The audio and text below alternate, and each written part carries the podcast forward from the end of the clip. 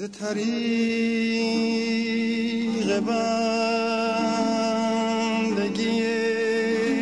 علی.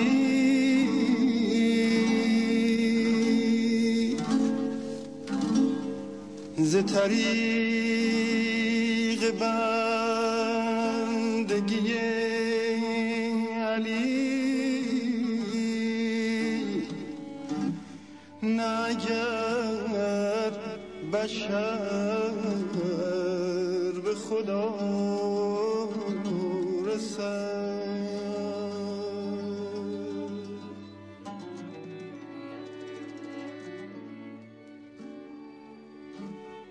چه دل نهد به که رو کند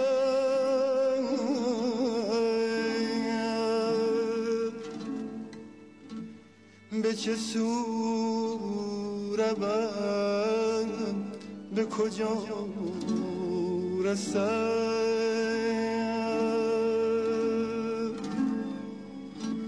به چه که رو کند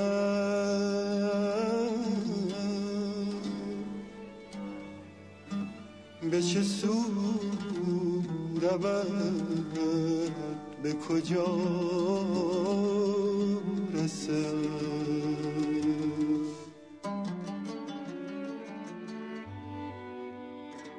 اینک فصل ششم پادکستهان خاک پی هیدر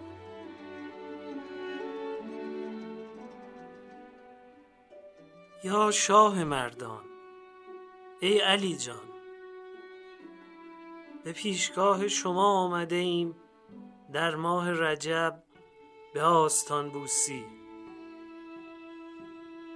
چون تو بابی آن مدینه علم را چون شعاعی آفتاب حلم را باز باش ای باب بر جویای باب. تا رسد از تو قشور اندر لباب. باز باش ای باب رحمت تا ابد. بارگاه ما له کفوا احد.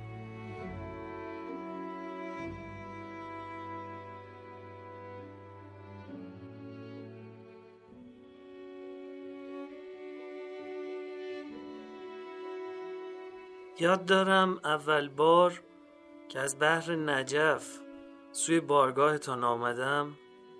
فکرهای مختلف و خواطر چون قطارها که در مسیری شتابناک از کنار هم میگذرند جانم را آشوبناک می‌کرد. یک بار دیدم دیوار بلند آجری مشهون از علیهای سبز کوفی پیش نظرم هست.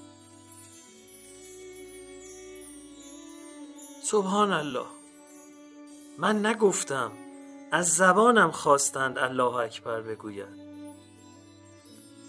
خواستندم که تحلیل و تسبیح بگویم. دست من نبود و به خودم نبود. الله اکبر چه کبریایی و چه عظمتی.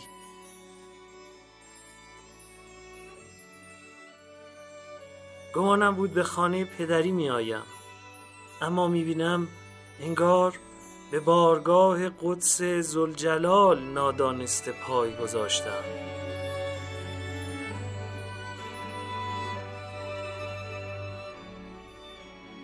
عالم ار هجده هزار است و فزون هر نظر را نیست این هجده زبون.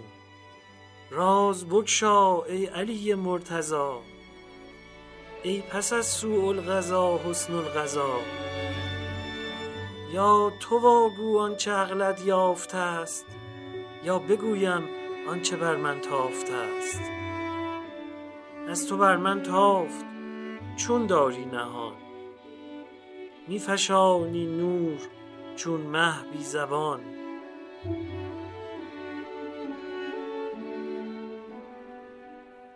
ماه رجب ماه شماست ای باب علم. ای حافظ و عالم اسرار آیات و صاحب معجزات؟ چگونه تو را توصیف کنیم ای پهلوان عالم جان؟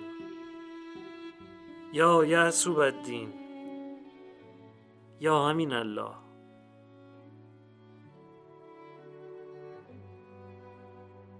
در شجاعت شیر ربانی استی در مروت خود که داند کیستی؟ در مروت ابر موسیی به تیه کامد از وی خان و نان بیشبیه ابرها گندم دهد کان را به جهد پخته و شیرین کند مردم چو شهد. ابر موسی پر رحمت برگشاد پخته و شیرین بی زحمت بداد. از برای پخت خاران کرم رحمتش افراخت در عالم علم. تا چهل سال آن وظیفه وان عطا کم نشد یک روز زان اهل رجا.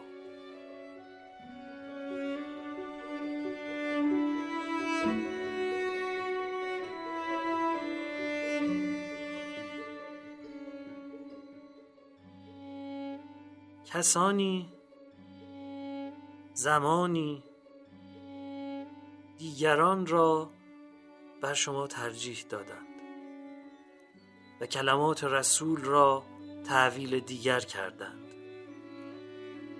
و شد آنچه نباید می‌شد.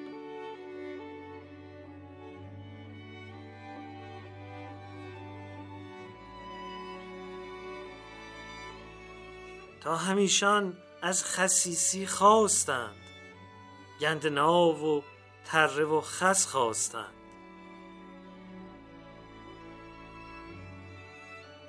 ما اگر خدا یارمان باشد اما می‌خواهیم از امت احمد باشیم. به دعای شما یا پدر جان. امت احمد که هستید از کرام تا قیامت هست باقیان تمام.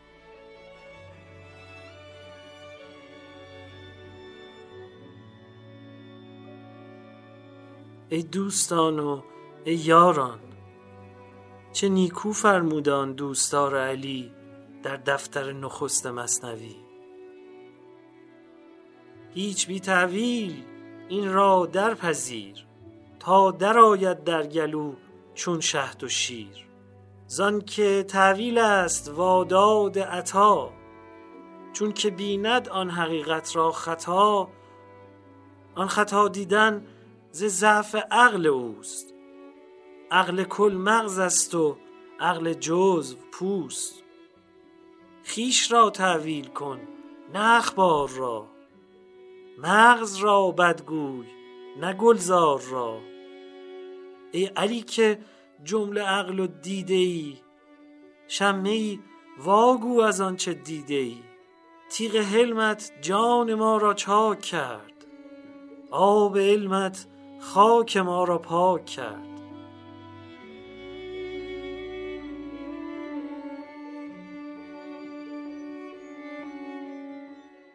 مولای ما بارها اندیشیده ایم که چگونه شما را توصیف کنیم. آخر حسن تو ز تحسین تو بسته است زبان را.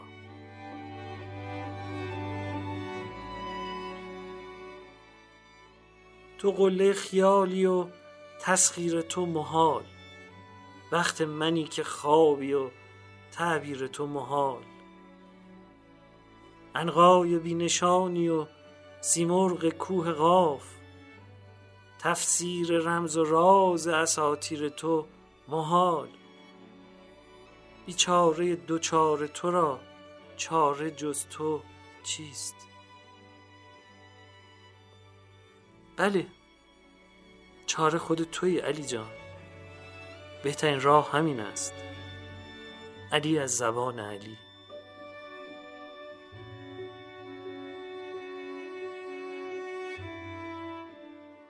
این فصل هر روز از زبان خودتان برای یاران و همراهان شما را نقل گفته ایم. ای عاشق دیرینه 26 تا 28 رجب از تابناکترین واقعه عالم مبعث سید الکونین و فخر عالمین حضرت رسالت گفته ایم که بارها فرموده ای آن شب که احمد برگذشت از چهار و پنج و هفت و هشت بر هشتمینش من بودم. من عاشق دیرینم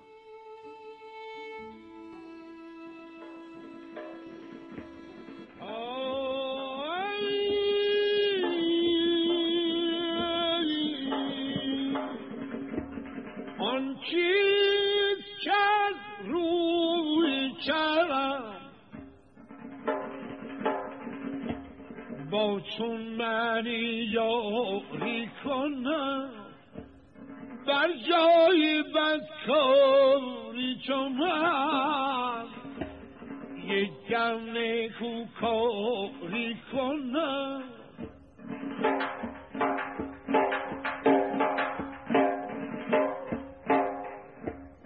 اول به بانگی چنگونه آورد به من پیغام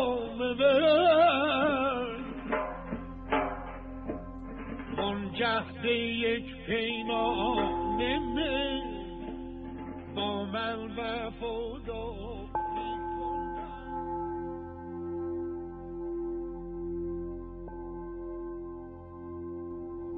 به خدا سوگند آن نیرو و توانی که با آن در قلعه خیبر را از جا کندم و به اندازه چهل زراع به پشت سر خود انداختم نیروی بدنی در اثر خوردن غذا نبود.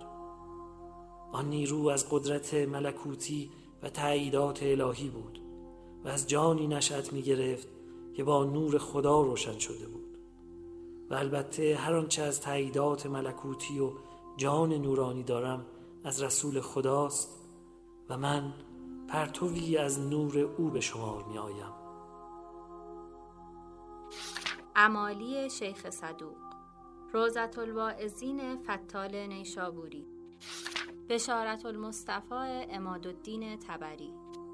به خدا سوگند اگر همه عرب برای نبرد با من متحد شوند من هرگز از مقابل آنها نمی گریزم بلکه با تمام وجود با آنها می جنگم و امانشان نخواهم داد.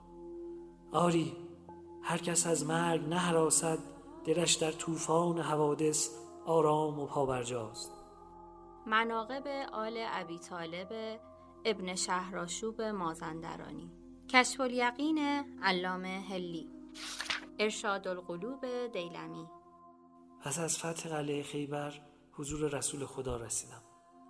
آن حضرت با گرمی از من استقبال کردند و فرمودند علی جانم می ترسم که امتم همانند مسیحیان که درباره عیسی سخنان کفرآمیز و اغراقگونه گفتند درباره تو چنان سخنانی بر زبان آورند. وگرنه امروز مطالبی را درباره فضیلت تو می گفتم که پس از آن بر هر جمعی گذر کنی خاک پای تو و قطرات آب وضوی تو را برای شفا و تبرک برگیرند. اما به همین مقدار بسنده می کنم که تو از من هستی و من از تو هستم. تو وارث من هستی و من وارث تو هستم. تو برای من همانند هارون برای موسی هستی. جز این که پس از من پیامبری نخواهد بود. تعهدات مرا تو بر عهده می‌گیری.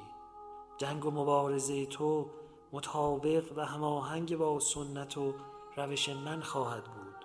در آخرت نزدیکترین فرد به من هستی در آن روز اول کسی خواهی بود که کنار حوز کوسر با من ملاقات می کنی تو در سیراب کردن مؤمنان از حوز کوسر جانشین و خلیفه من خواهی بود. منافقان را از اطراف آن حوز دور خواهی کرد و تو اولین فرد از امت من هستی که همراه من وارد بهشت خواهی شد. مناقب خارزمی امالی شیخ صدوق. در آن روز شیعیان تو بر منبرهای از نور خواهند ایستاد و از حوز کوسر خواهند نوشید و سیراب خواهند شد و با چهره های غرق در نور گرد من حلقه خواهند زد. من نیز در آن روز شیعیان تو را شفاعت خواهم کرد. آنها همسایگان من در بهشت خواهند بود. اما دشمنان تو در آن روز از شدت تشنگی بیتاب و روسیاه و گرفتار خواهند بود.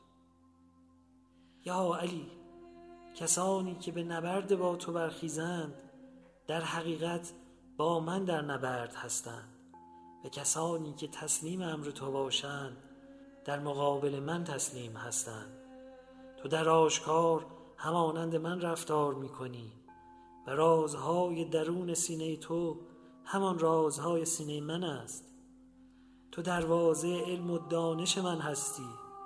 فرزندان تو فرزندان من هستند چرا که گوشت تو از گوشت من و خون تو از خون من است. همیشه و پیوسته حق همراه تو و بر زبان تو جاری است.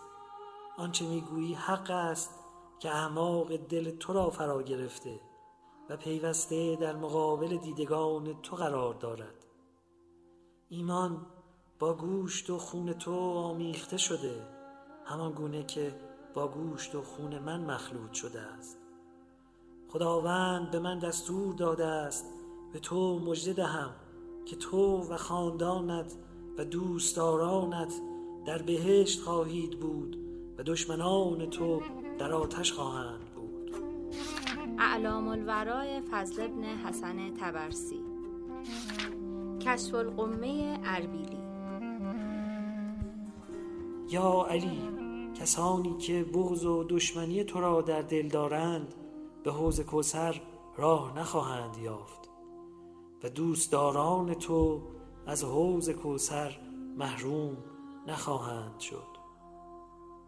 با شنیدن این بشارت ها و مجده ها پیشانی بر خاک گذاشتم و سجده شکر به جا آوردم و خدا را سپاس گفتم که نعمت اسلام و قرآن را به من ارزانی کرده و مرا نزد خاتم پیامبران و سید رسولان این چنین محبوب قرار داده است. کشف الیقین علامه هلی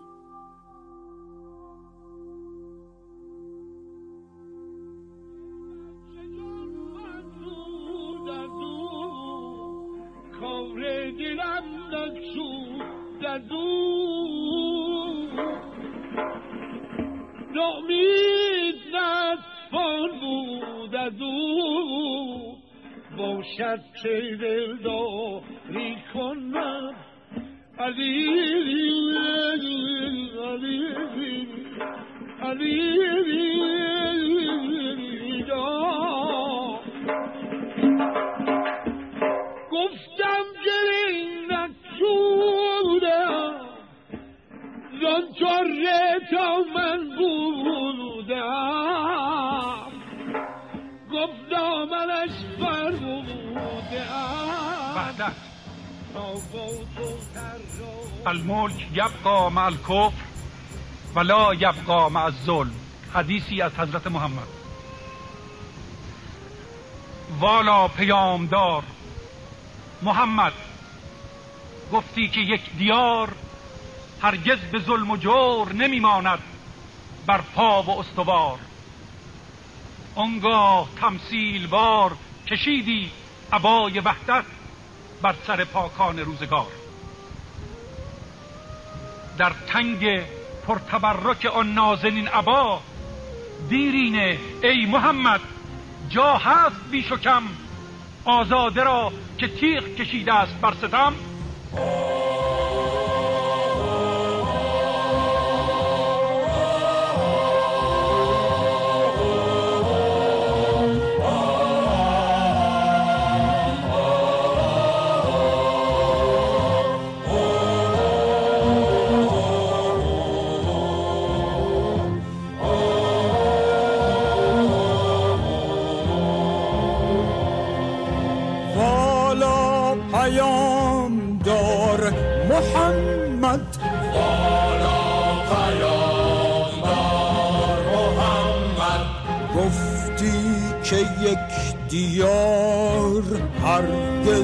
به ظلم و جور نمیماند.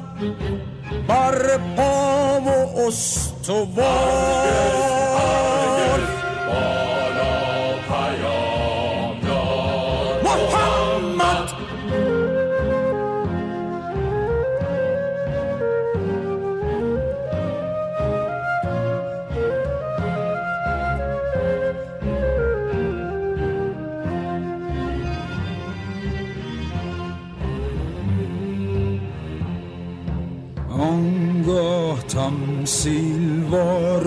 کشیدی عبای وحدت بر سر پاکان روزگار.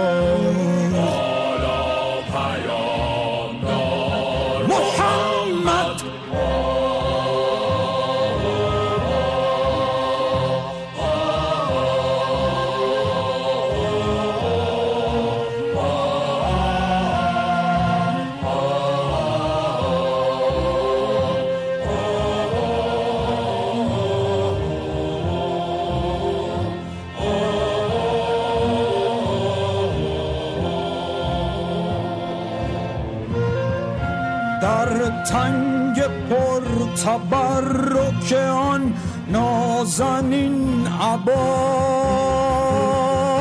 دیرین ای محمد. جا هست بیش و کم آزاده را که تیغ کشید است بر ستم. محمد.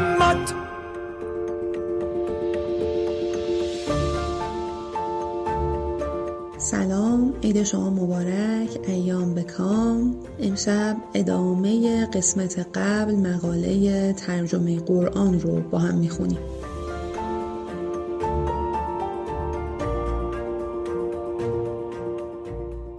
رسیده بودیم تا اونجایی که خواجه عبدالله انصاری در یک حرکت هوشمندانه اومد مسئله قرائت فارسی در نماز رو جدا کرد از مسئله ترجمه قرآن.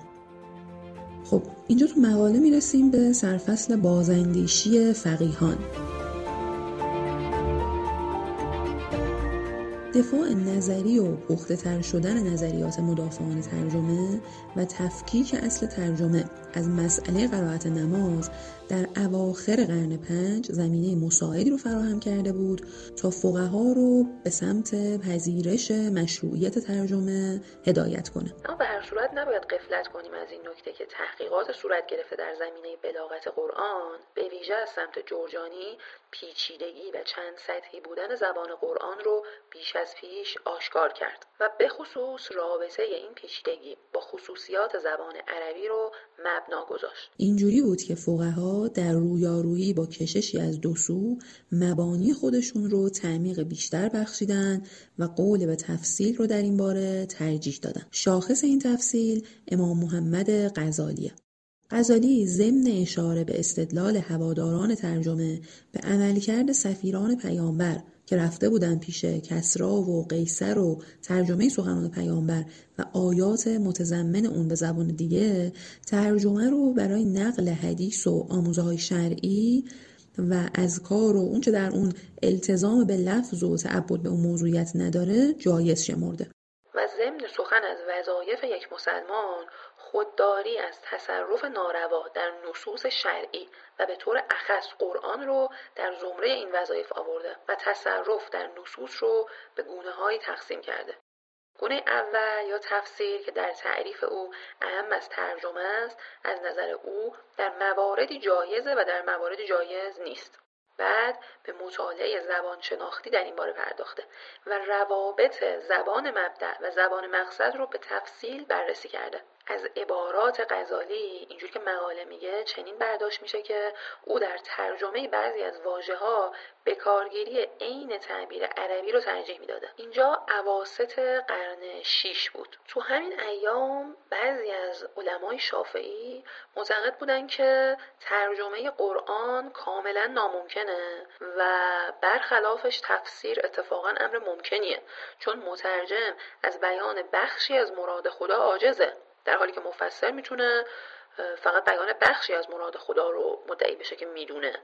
این دیدگاه که منتصب به قفال چاشی قرن شیش بوده مخالفت شدید با ترجمه تحت لفظی و موافقت با ترجمه تفسیری. زمخشری مفسر معتزلیه که با اینکه ادیب توانایی و آثار زیادی داره از جمله تفسیر کشاف به جایگاه ویژه قرآن از حیث اعجاز بلاغی توجه کرده و باورش این بوده که نیازی برای نزول وحی به همه زبانها که نیست. با اینکه مخاطب قرآن همه مردمن.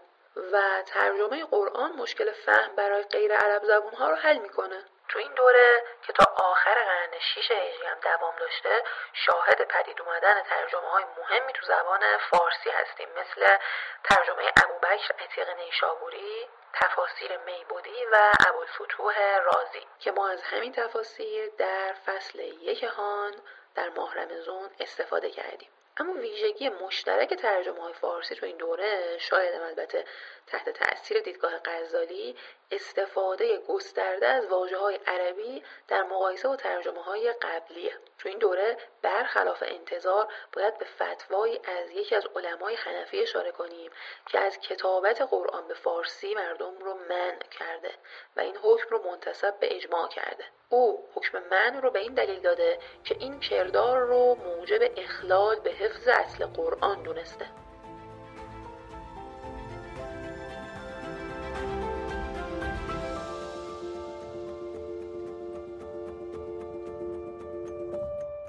تو همین دوره انگیزه برای پدید اومدن ترجمه هایی به ترکی در بین حنفیان ماورا و نهر وجود داشته و حاصلش هم ترجمه موجود در تفسیر مشهور به تفسیر آسیایی میانه است. و اما بازگشت به نفی ترجمه.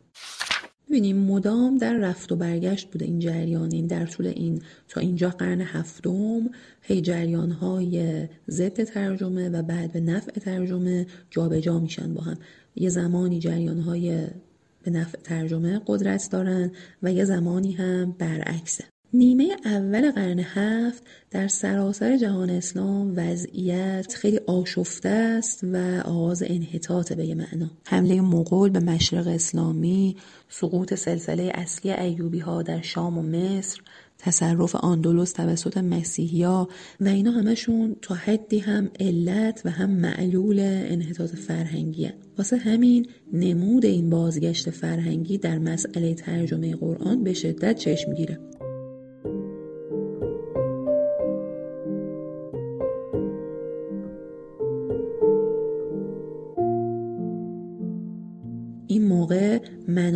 فقهی از مذاهب گوناگون با از سر گرفتن بحث درباره قرائت غیر عربی در نماز این آموزه مورد تأکید فخردین رازی رو که ترجمه قرآن نیست به صورت قالبی تکرار کردن. خیلی از فقیه های این دوره با تکیه به همین شعار برای اون کس که قادر به قرائت عربی تو نماز نیست حتی ذکر فارسی رو به ترجمه فارسی قرآن مرجح دونستن. استدلالشون هم این بود که ذکر فارسی به هر حال ذکره اما ترجمه قرآن دیگه نمیشه بهش گفت قرآن. کار انقدر بیخ پیدا می‌کنه که حکمی میاد که تعمد به خوندن یا نوشتن قرآن به فارسی رو به منزله جنون یا زندقه بودن تلقی می‌کنن با همه این اوصاف همزمان یکی از مهمترین ترجمه های ترکی توسط محمد ابن محمد دولتشاه شیرازی در قرن هشتم انجام میشه.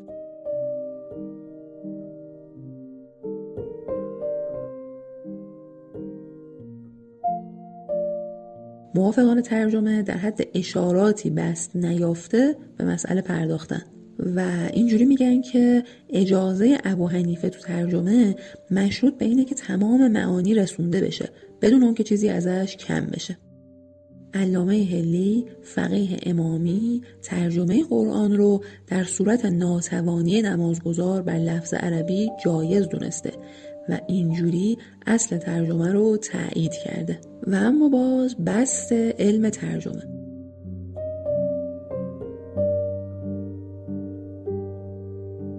نیمه دوم قرن هشت و نیمه اول قرن نو دوره مهمی در تاریخ ترجمه قرآنه. باید توجه کنیم که این قرن حتی عالم همبلی مثل ابن مفلح به این نکته توجه داشته که برای بعضی ناآشناها به زبان عربی ترجمه اساسا امر ضروریه و ضمن جدا کردن ترجمه برای فهم از قرائت ترجمه در نماز اونو یه امر مستحسن شمرده. و اول هم باید از شاطبی یاد کنیم. شاطبی مالکی مذهب بوده و اهل آندلس و از منظر علم اصول و نحو به موضوع ورود کرده.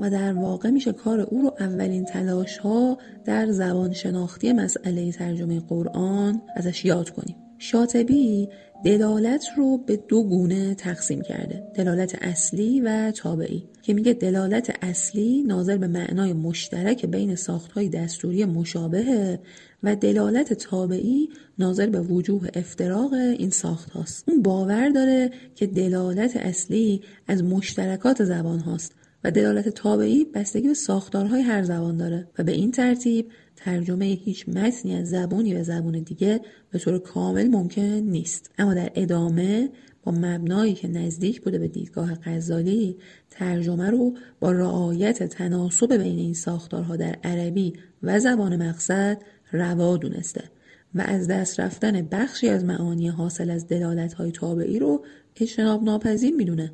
دیگه از عواست قرن نو تا عواست قرن دوازده هیچ تحول مهمی حول ترجمه قرآن دیده نمیشه. اما تو ایران از 907 قمری تا 1501 با روی کار اومدن صفویه از سوی برسری مذهب امامیه و از سوی دیگه بیداری و احیای گرایش های ایرانی زمینه جدیدی برای گسترش ترجمه فارسی فراهم می‌کنه. مجلسی ضمن تبیین مبانی نظری بعد از چند قرن میگه که دوباره امکان قرائت ترجمه فارسی برای فردی که لفظ عربی رو نمی‌دونه مطرح شده تو عثمانی و سرزمین های تحت نفوذش هم با توجه به قلبه مذهب حنفی و اهمیت پیدا کردن زبان ترکی زمینه خیلی خوبی برای ترجمه پدید میاد.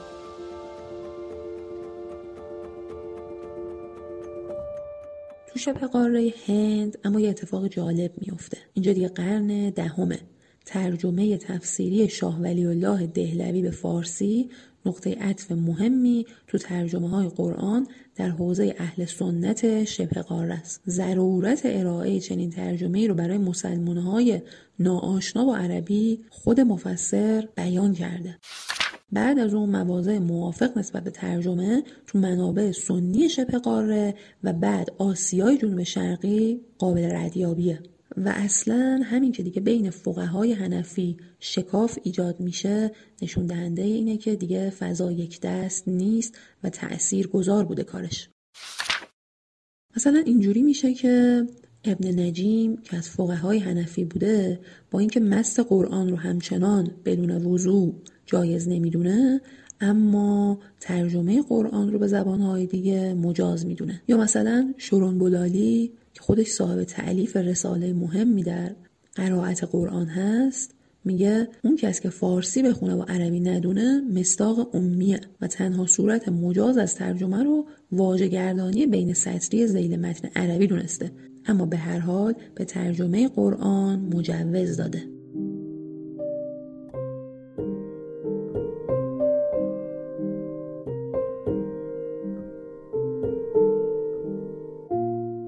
می‌رسیم به چالش های اوایل قرن 14 اینجا دو جور چالش داریم. چالش اول مربوط به عثمانی و مناطق مسلمون نشین روسی است که اونجا یک گرایش هایی برای خوندن قرآن به زبان بومی وجود داشته. و چالش دوم در اثر انتشار ترجمه انگلیسی قرآن از سمت فرقه احمدیه به قلم محمد علی لاهوری ایجاد شده.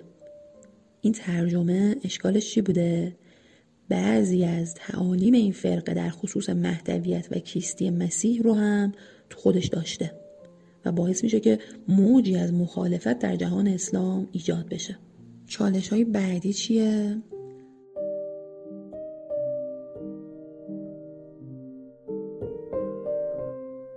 تو سال 1342 قمری خلافت عثمانی جای خودش رو به جمهوری ترکیه به رهبری مصطفی کمال پاشا که ما به اسم آتا ترک میشناسیمش میده اینجا ترجمه ترکی اسماعیل حقی ازمیرلی از قرآن با حروف لاتین و بدون متن عربی در استانبول منتشر میشه و در همین راستا تلاش میشه که نماز رو هم به زبان ترکی برگزار کنن.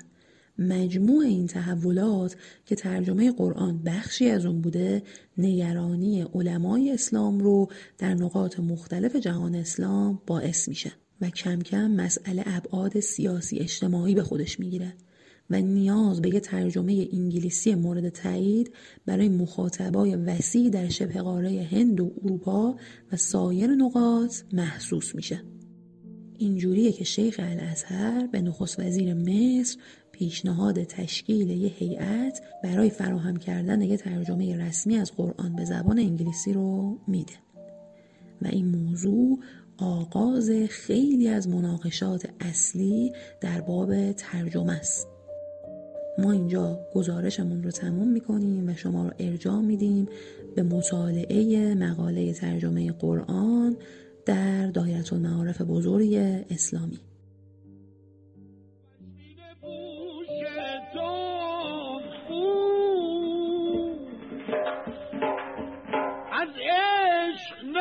نشنیدم بو از مسیح رمزی بگو.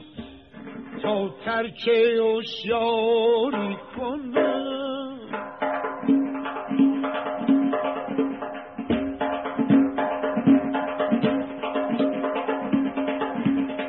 چون من گدایم اینشان مشکل بود یاری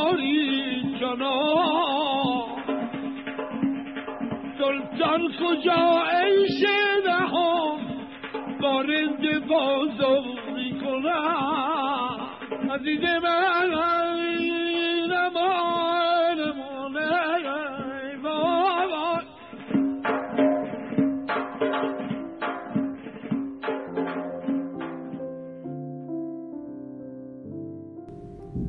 سلام سلام به روی ماه تک تکتون.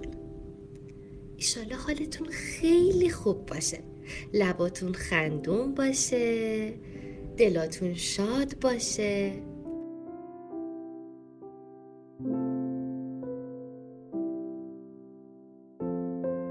پیامبر بزرگای مکه رو به خونش دعوت کرده.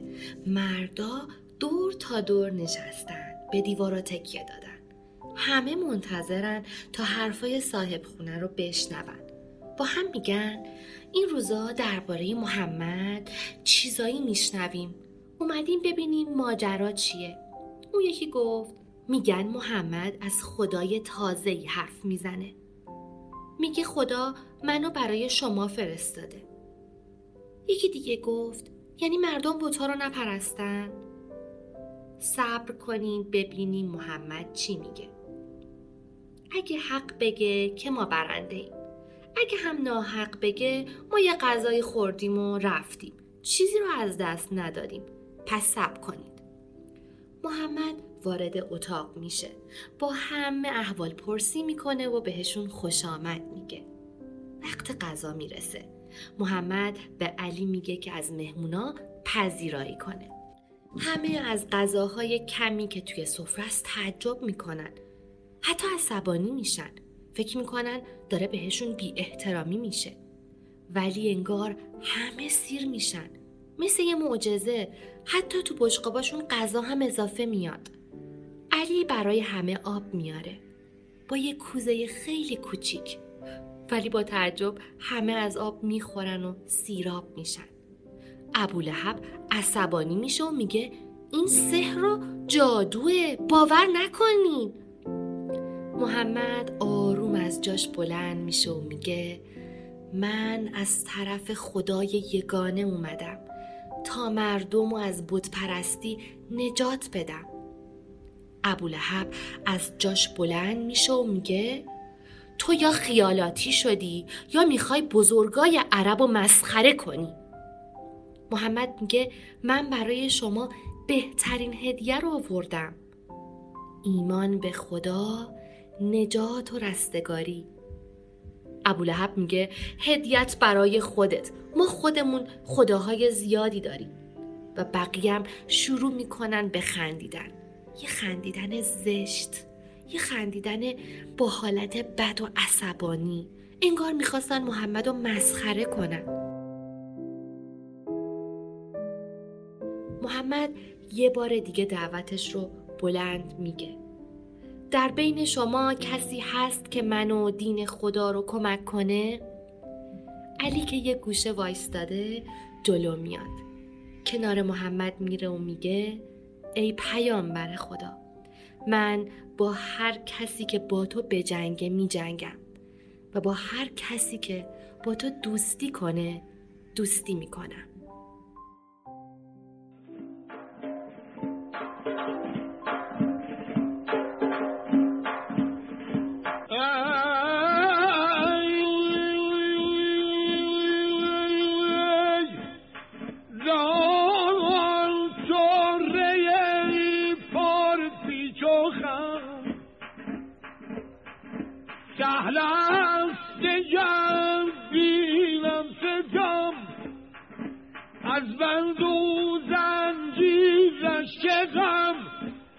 شيء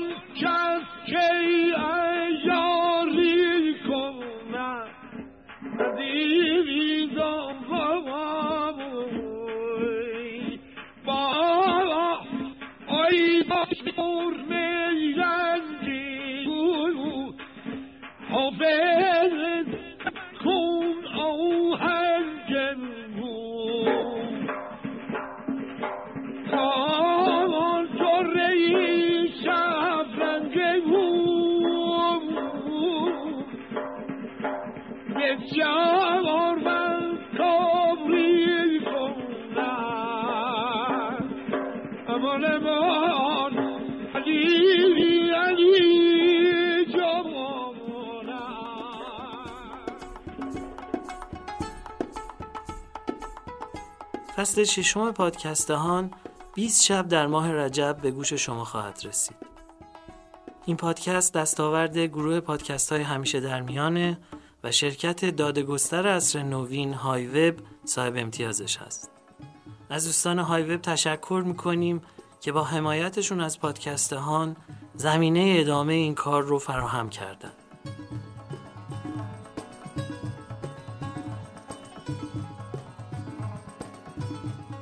ساز و آواز دشتی از جان و دل برخواسته ای که ابتدای برنامه در نعت مولا شنیدید از مرحوم استاد عبدالوهاب شهیدی بود. علی از زبان علی یا زندگی و زمانه امیرالمومنین از زبان خودش تلاش ارزشمند آقای محمد محمدیان بود که نشر معارف اون رو منتشر کرده و ما خوندنش رو به همه توصیه می‌کنیم. ساز آواز حیرت آوری که به عنوان کاشی میون بخش برنامه ها میشنوید گوی این که رستم اشعار خاجر در استودیو می‌خونه از مرحوم مرشد مرادیه.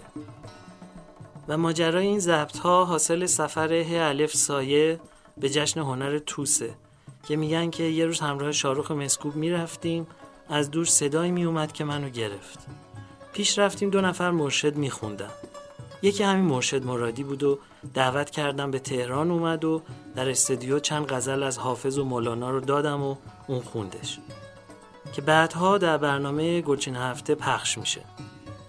صدای گرم و گیرا و تنوع ریتم و تسلط بر آواز و اون لحظه های درخشانی که نام مولا رو به زبون میاره و میگه ای علی مرتزا ای علی جان هر بار که شنیده میشه عطر بهتری پیدا می‌کنه.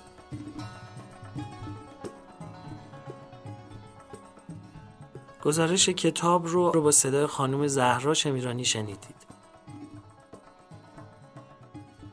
قصه برای کودکان نوشته سرکار خانم فریبا کلهور بود که خانم شایسته شیخ خطار اون رو نقل گفتند. نام این فصل هم برگرفته از ابیات درخشان حکیم ابوالقاسم فردوسی در ابتدای شاهنامه است. که اون ابیات رو در پایان برنامه با صدای جناب آقای محمد کاظم کاظمی شاعر و نویسنده افغانستانی خواهید شنید. فکر کردم لحجه هراتی ایشون ممکنه بهتر بتونه حال و هوای خراسانی شاهنامه حکیم توس رو بازتاب بده. من محمد حسین بانکدار تهرانی خودم رو کامکار می‌دونم که تونستم این فصل هم میزبان شما در پادکست هان باشم. ممنونم که با کارهای ما در گروه پادکست های همیشه در میان همراه هستید.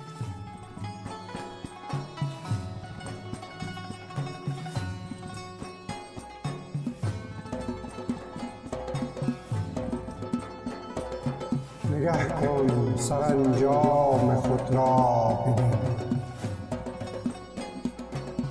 نگه کن سرانجام خود را ببین که کاری نیابی بروبر گزین برنج اندراری تنت را رواست که خود رنج بردن به دانش سزاست. تو را دانش دین رهاند درست در رستگاری بباید جست. دلت گر نخواهی که باشد نژند همان تا نگردی تن مستمند. چو خواهی که یابی ز هر بد رها سر اندر نیاری به دام بلا. بوی در دو گیتی ز بد رستگار نکو کار گردی بر کردگار. به گفتار پیغمبرت راه جوی دل از تیرگی ها بدین آب شوی.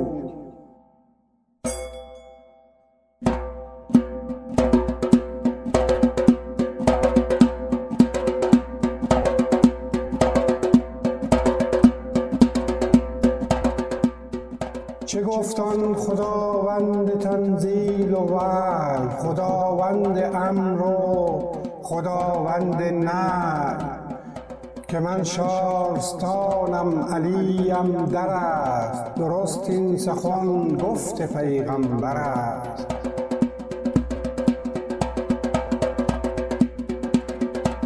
گواهی دهم که این سخن رای اوست. تو گویی دو گوشم بر آوای اوست. خردمند گیتی چو دریا نهاد. برانگیخته موج از او تندباد چو هفتاد کشتی بر او ساخته همه بادبانها برافراخته. یکی پنج کشتی به سان عروس بیاراسته همچو چشم خروس.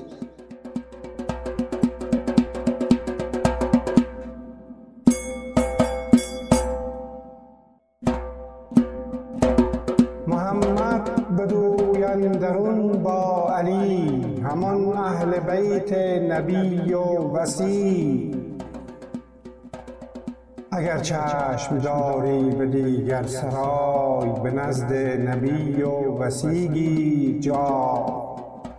گرت زین بداید گناه من است. چنین است و این دین و راه من است.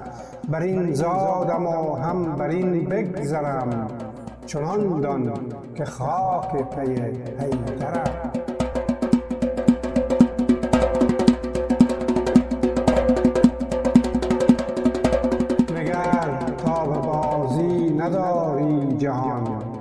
نبرگردی از نیک پی همرهان همه نیکیت باید آغاز کرد. چو با نیک نامان بوی هم نورد از این در سخن چند رانم همی